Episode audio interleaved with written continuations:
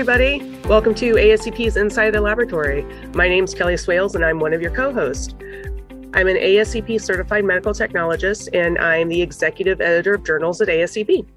Hi, and my name is David Ritter. I'm uh, your other co host, and I work in e learning at ASCP, but I also hold a master's degree in medical anthropology from the University of Hawaii at Manoa. And I'm Dr. Fred Rodriguez. I'm the Emil Moss Professor of Pathology at the LSU School of Medicine in New Orleans.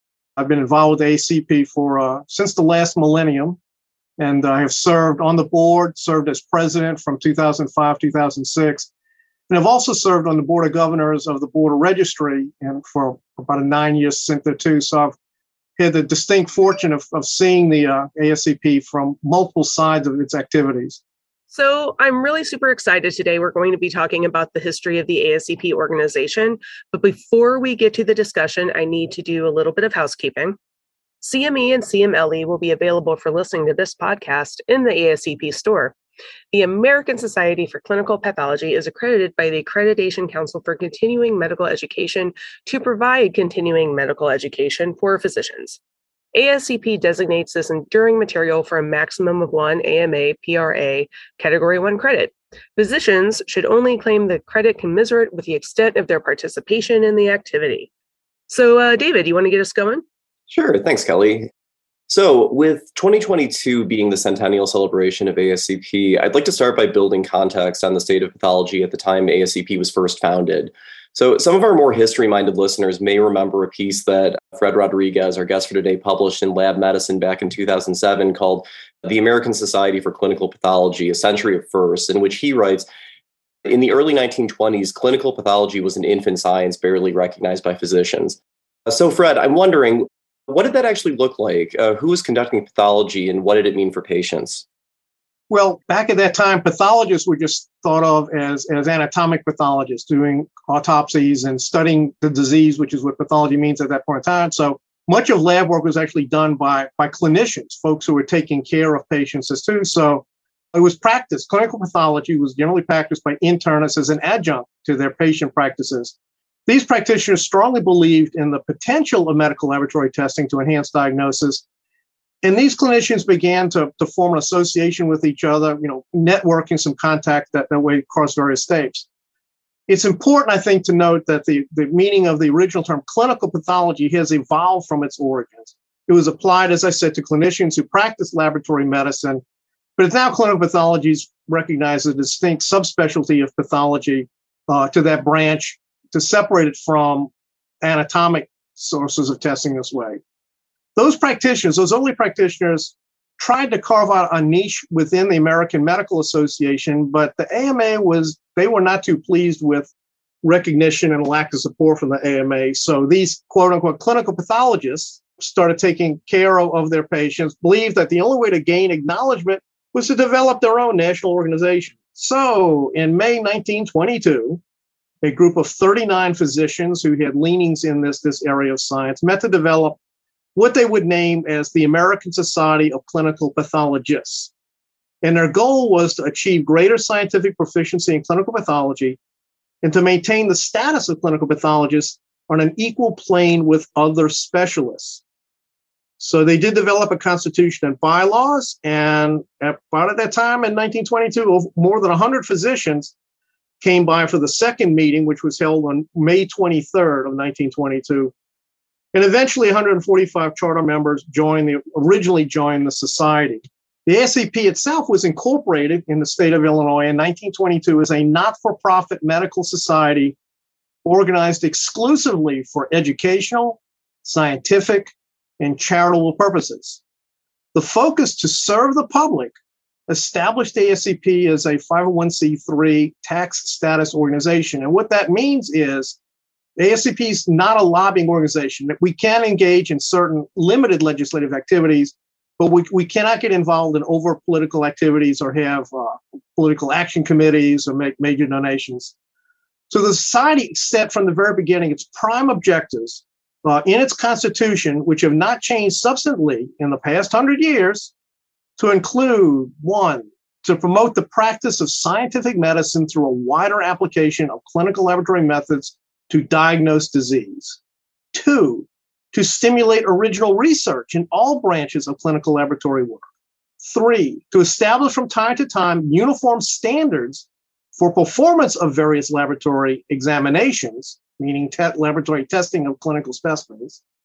Four, to elevate the scientific and professional status of those specializing in this branch of medicine. And fifth, to encourage a closer cooperation between clinical practitioners and clinical pathologists. So the ASCP was actually the first professional medical organization to articulate these particular objectives. Kind of a follow up question for you, Fred. I don't know if you've ever read the book called The Great Influenza.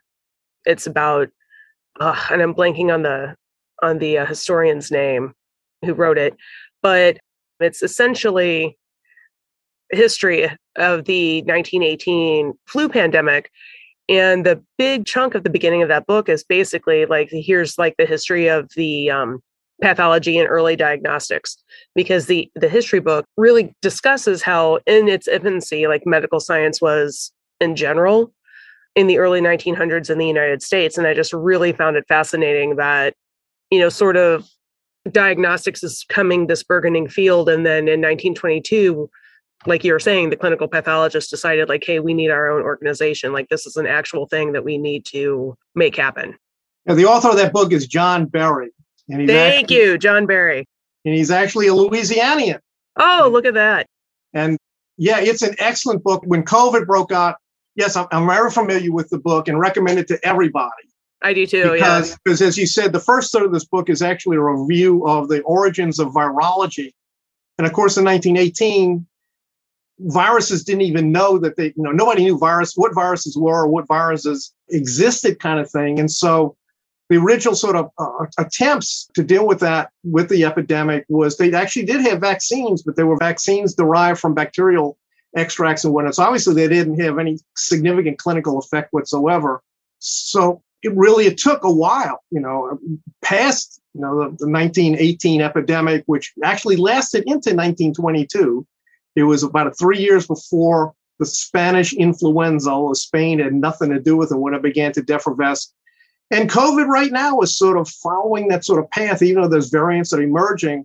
And of course, we do have vaccines now. We do have genome sequencing. We've got all the kinds of technologies that did not exist back then, which I think has, has had a very positive effect in, in mitigating much of what COVID's problems have been. I was going to say, I don't think it can be overstated how how important diagnostics was to the whole, especially at the very beginning, right? Well, absolutely. Back in 19, over 50 million people died worldwide of influenza, 5 million in the US.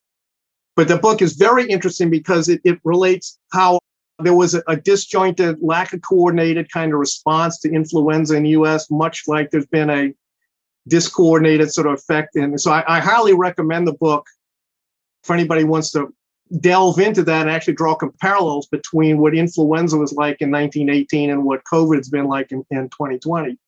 But it's you know, but but it's as, as you just said, it's because of the additional science, additional understanding, the additional testing capabilities that probably developing a vaccine was was on a more than rapid. I mean, it was almost you know light speed kind of effect of, of being able to develop effective therapies to try and contain COVID.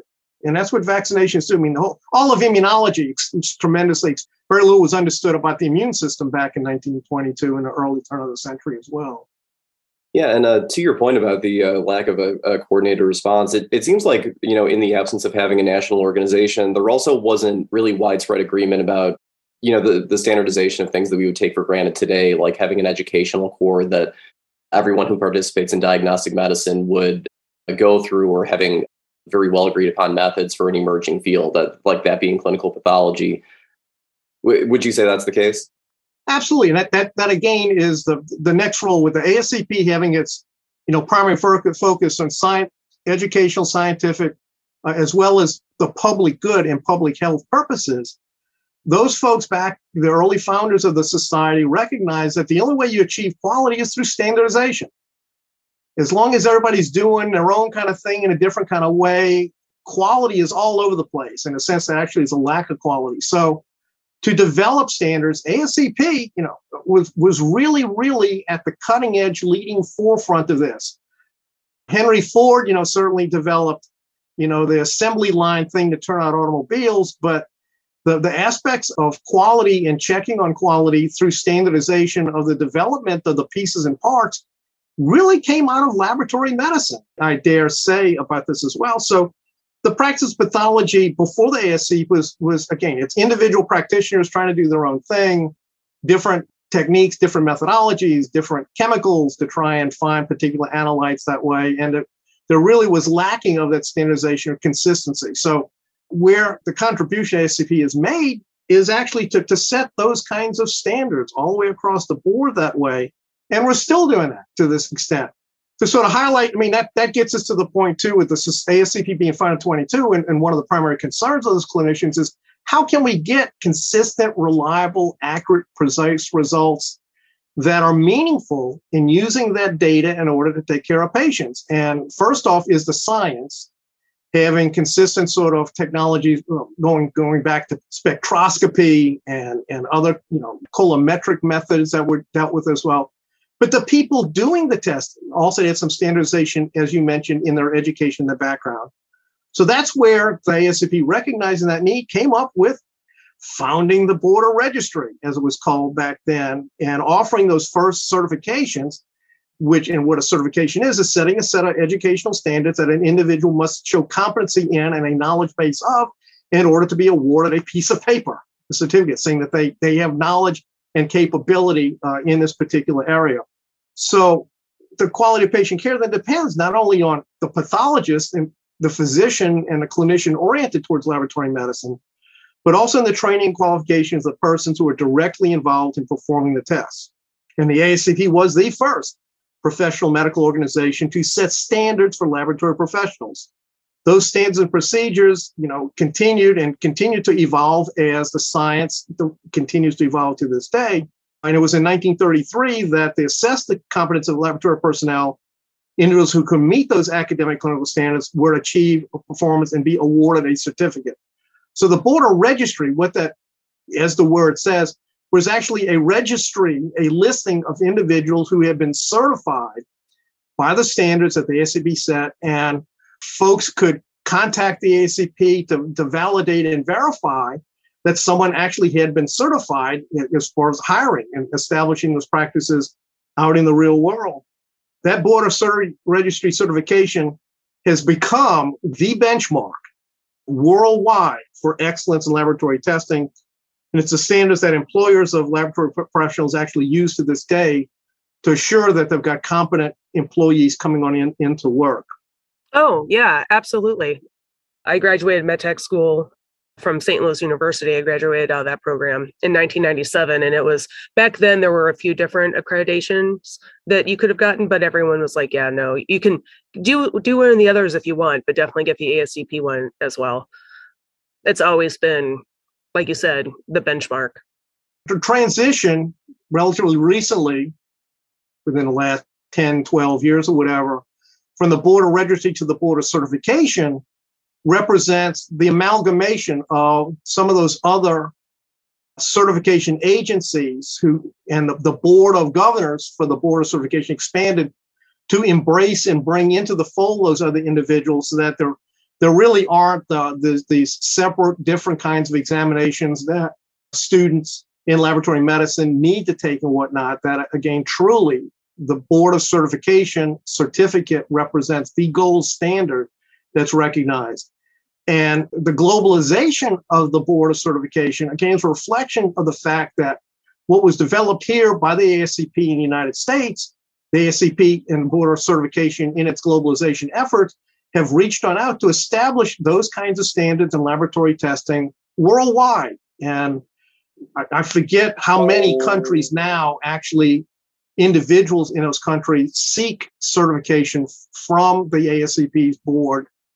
But those, those standards now proliferating worldwide, both in, in testing and the training and the knowledge that those people have to provide that consistent, reliable, accurate, precise testing results that are needed for appropriate quality patient care.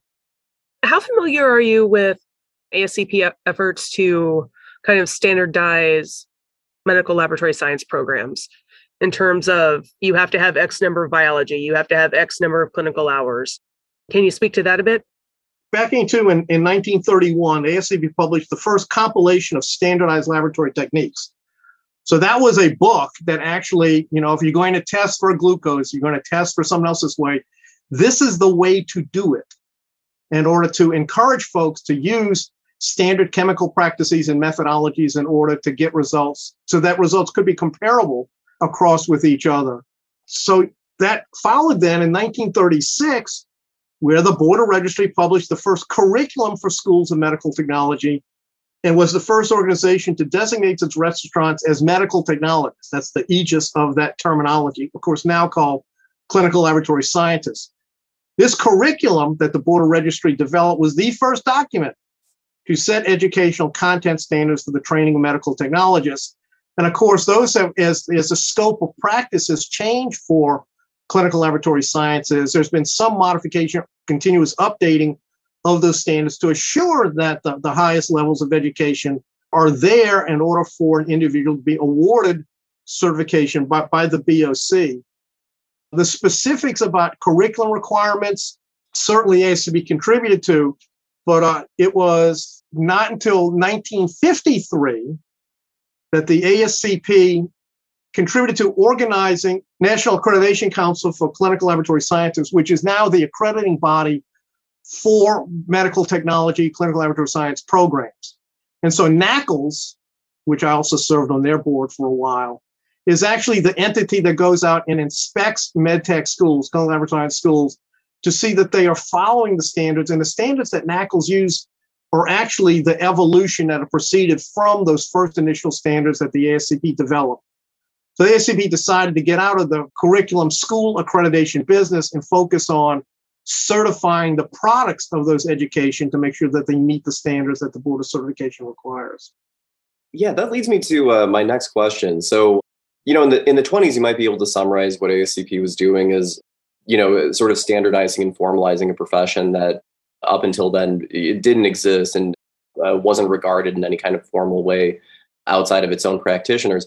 But uh, you know, after World War II ends, you know, at, at a kind of a structural level, ASCP sees a ton of growth. The number of practitioners in the country also explodes. And I'm, I'm curious, how did ASCP's ambitions or the projects that it was involved in uh, transform following World War II? Or, or did they? I think the core elements of the society that, that I alluded to earlier, those five basic points, have never changed, have never wavered whatsoever. The fundamental aspects of those values to look upon that sort of point of view is there. Now, the the, the implementation of those values certainly has been modified because of technology and scientific advances that have occurred this way.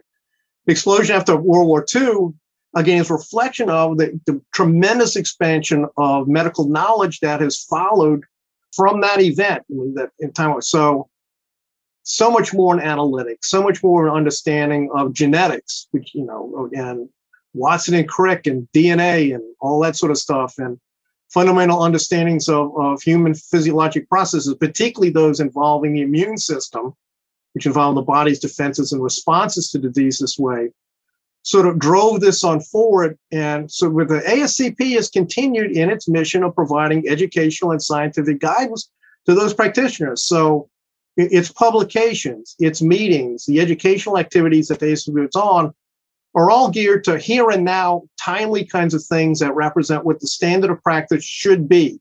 Once data is accumulated that this, this is the recognized fundamental standard way of, of approaching this is to inform the profession that if you're still doing it the old way, you need to transition and move it to the new, more modern, more contemporary, more widely accepted methodologies that are here as well. So that's really what, what sort of happened to this the, society after World War II with increasing political regulations and such that happened and expansion of government, the ASCP faced something of a decision, you know, whether or not to continue to focus on those founding principles as a nonprofit 501c3 organization or to branch out in, a, in, in other circumstances to try and play a role in the development of regulatory issues.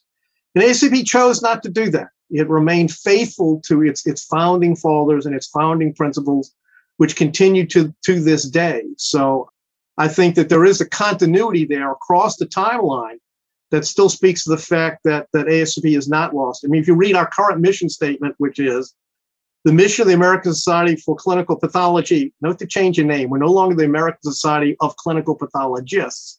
We're the American Society for Clinical Pathology is to provide excellence in education, certification, and advocacy on behalf of patients, pathologists, and laboratory professionals. So that's still where the focus of, of this society is. I do want to correct one thing. I think I mentioned that NAACLS was formed in 1953. It was actually 1973 when NAACLS was established and took over the accreditation role for schools of medical technology. Yeah, I totally agree. And I think that there's really something remarkable that you point out about ASCP, which is its, you know, the sort of continuity that it's had in terms of its aims as an organization and its objectives, and how consistently those things have been pursued over the last century. Like when I think of uh, ASCP's more recent efforts, particularly in terms of international outreach, um, a lot of the services that ASCP was providing in the 20s seem similar to the things that it's doing now, but just around the globe. Do you feel like this is the case? Like the, when I think of, you know, the, the kinds of outreach that particularly the Center for Global Health has done in sub-Saharan Africa or East Asia, it feels like the core directives to provide excellence in education, certification, advocacy on behalf of patients, pathologists, laboratory professionals. It's not so much that those things have changed, it's just that the scale of it keeps on moving outwards and outwards. And the sort of ripples of ASCP's efforts get larger and larger. Absolutely. I think uh, receipt of the, the PEPFAR grant, the President's Emergency Relief for, uh, you know, Emergency Program for AIDS Relief, and the ASCP of, of, of, all the laboratory sort of organizations was chosen to receive this grant. And we dispatched volunteers to go to sub-Saharan Africa, and the, their purpose was completely educational. They went to train people in the standard techniques and methodologies of detecting HIV so that you could do case studies, you could do epidemiologic studies, you could you could do follow-ups of those individuals that to identify uh, them and then provide again. So doing the case just identifying the incidence and prevalence of that disease as well. And then again, as treatments for HIV evolved as well, bringing those and whatnot to the to the the testing centers that were built on up with that as well, so that someone positive could could then be effectively treated to somewhat contain HIV in that particular area. ASCP, again, as far as a global outreach perspective, in non-infectious diseases, in neoplastic disease, has played a role in supporting pathologists in developing countries where uh, you might have one or two pathologists per 100,000 or, or more you know, individuals, but uh, the burden of work that those folks have, just getting tissue in and slides cut and eyes on them kind of thing, that the use of, of digital technology to scan those slides and share them, that there are pathologist volunteers who at the end of their day, you know, log on in and can review some of those cases and provide opinions on the diagnosis of those cases as well. So then again, it's, it's ASCP, its members, its volunteers step up to the plate globally trying to enhance and advance the quality of, of care in medicine. Yeah, I was going to mention that like we've had to evolve as an as an organization, right? We've gone to like like these lower resource countries. We've helped out with their HIV crisis. Now that I don't want to say the HIV crisis is over by any means, but now that we've got a better handle on that and in the laboratories in those areas have a better handle on that, now you're having to look at cancer diagnostics, right? It's kind of that thing that we had 100 years ago, right? If you don't know how to diagnose something, how do you treat it? That sort of thing. Absolutely. It's just enhancing those the ability to diagnose through laboratory and scientific methods so it's not just physical diagnosis of you know, itchy red bump disease, but what is behind that in a sense and defining the etiology. And etiologies continue to evolve. You know, COVID is just a marvelous example that, you know, the beasties want to survive every bit as much as what we do as well. So they continue to evolve and adapt. And so we will have to continue to evolve and adapt. And the ability to uh, identify you know agents of disease as they change will continue to put pressure on laboratory testing to develop those tests to detect i mean again covid's a wonderful example when at this with what we know about genetics and sequencing and all like that which did not exist you know, even as much as widely as this 10 or 15 years ago. I mean, having that ability to, to take coronavirus and break it down and what is the molecular structure of, you know, its spike protein and the pharmaceutical agency being able to develop a, a particular mimicking that to stimulate the immune system through mRNA vaccines so that your own body's immune system develops the immunity and the antibody levels so that if that spike protein appears in a COVID virus, it's immediately attached to by your own immune system and blunts the ability of the, the virus to take on over. So that's why you've seen the dramatic drop in, I think, in serious COVID cases was before that there, there are fewer people in the hospital. It's still there. The variants are still trying to adapt this way. But vaccination has been a, a, a tremendous impact on reducing the mortality from folks who get exposed to COVID. Well, I and I know that we've we've mentioned it. No, I'll just mention it again that I do think that that COVID is a really good illustration of the importance of laboratory medicine and pathology, right? Because COVID isn't just an immunology concern, it's not just a virology concern. You've got issues for transfusion medicine, you've got issues for hematology. We see the effects in obviously microbiology and chemistry analytes. It's really, it takes a team to really kind of understand what's going on in a patient. Absolutely. You can't do epidemiology, you can't do case tracking without testing. And laboratory medicine, we're sort of like the, the silent service. I mean, we're not out front. You know, people know what a pediatrician does and a surgeon kind of thing, but you know, laboratories are sort of, you know, in the background kind of thing. And I think to a great extent, certainly by the public and by our clinician colleagues and whatnot, we're sometimes taken for granted that we're always going to be there. But yet, medicine cannot be practiced today without laboratory medicine. And clinical medicine is totally dependent upon that. And I, I, I think we talked about standardization and the, the excellent job that laboratorians have done to establish their standards to assure the quality with quality control, documentation of education, external proficiency testing, all those things that happen inside the lab that the outside world is totally unfamiliar with whatsoever. One of the concerns I do have is the proliferation of point of care testing, because I think clinicians who are taking care of patients have gotten used to the fact that they get a number, they can believe it because of the fact of all of what goes internally in a laboratory, following those standards, all those principles that the ASCP initially set on up so, so many years ago. And so when they get a number out of a little black box, you know, they assume it's got it, that that result has gone through the same stringency as what happens in the main lab. And of course, it's apples and pomegranates. The, the, the methodology is completely different. The chemistry is completely different. I mean, I make the point, even as something as simple as a, a urinalysis using a reagent strip, if the person who dips the stick in the urine has not been tested for color blindness, every strip they run will be negative. Yeah.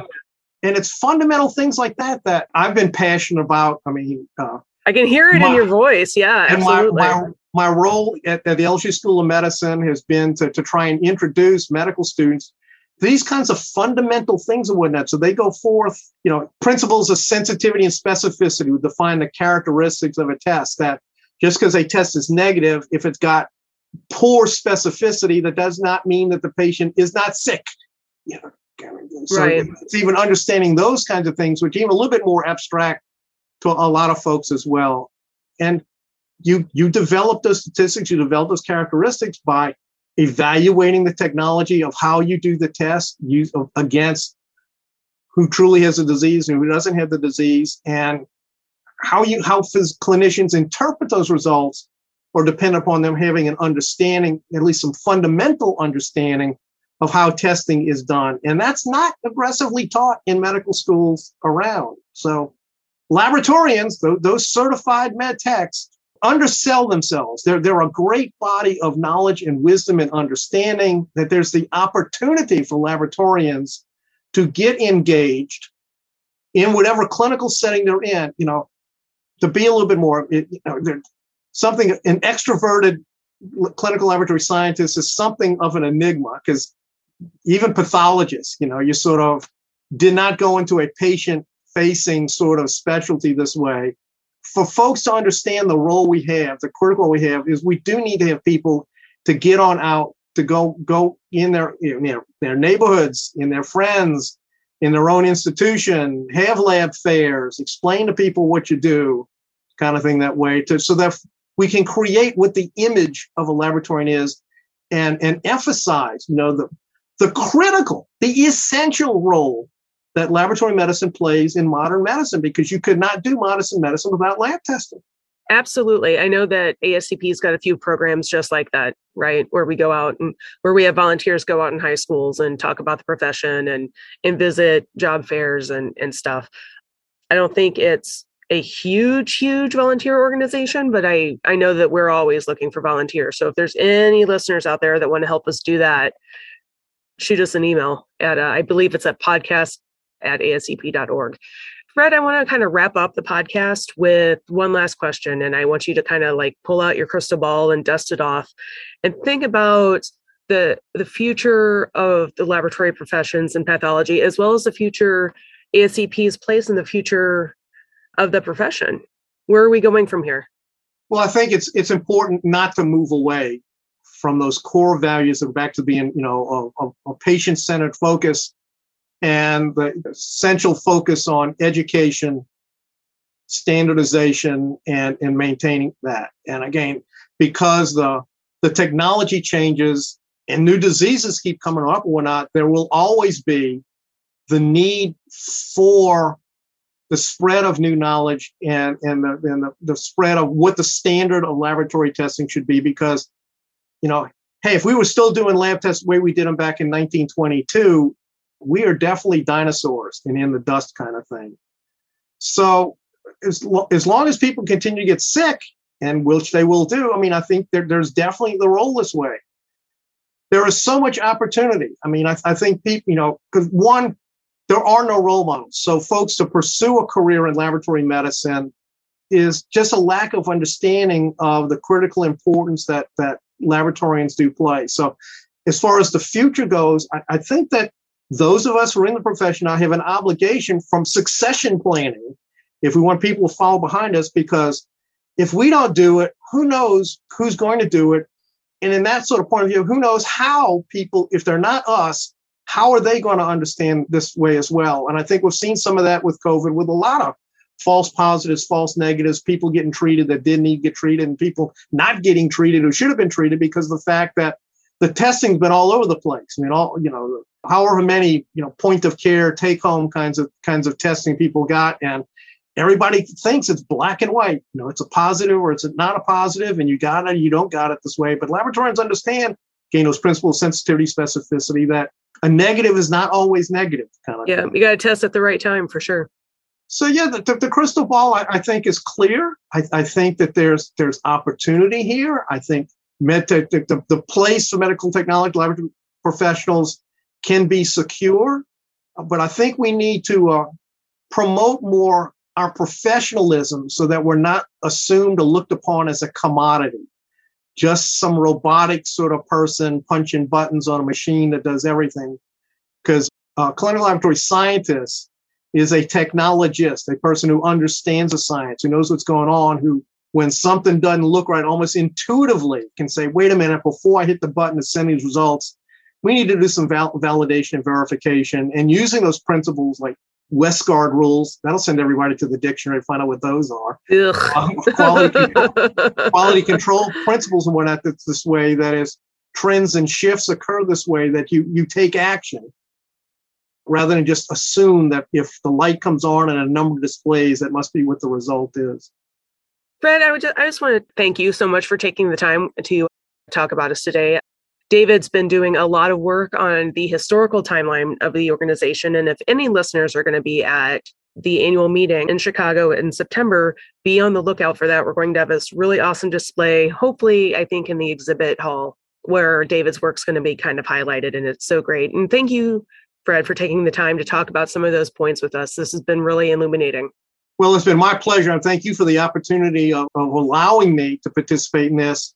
You know, I, I, actually, if people want to contact me, they can contact me through the ASCP. I still actually have an ASCP email, fred.rodriguez at ascp.org. I got to admit, I don't check it quite every day, kind of thing this way, but if you do get any feedback and and you know kelly you want to pass things or whatnot back through me and whatnot i'll be happy to do my best and whatnot to answer any inquiries that we got this way and again thank you for allowing me to participate Absolutely, will do. and I want to take this opportunity to remind our listeners to tell your colleagues about the podcast, subscribe through your favorite podcast aggregator, and once again, don't forget you can get CME and CMLE credit for listening to this podcast by going to the ASCP store at ascp.org.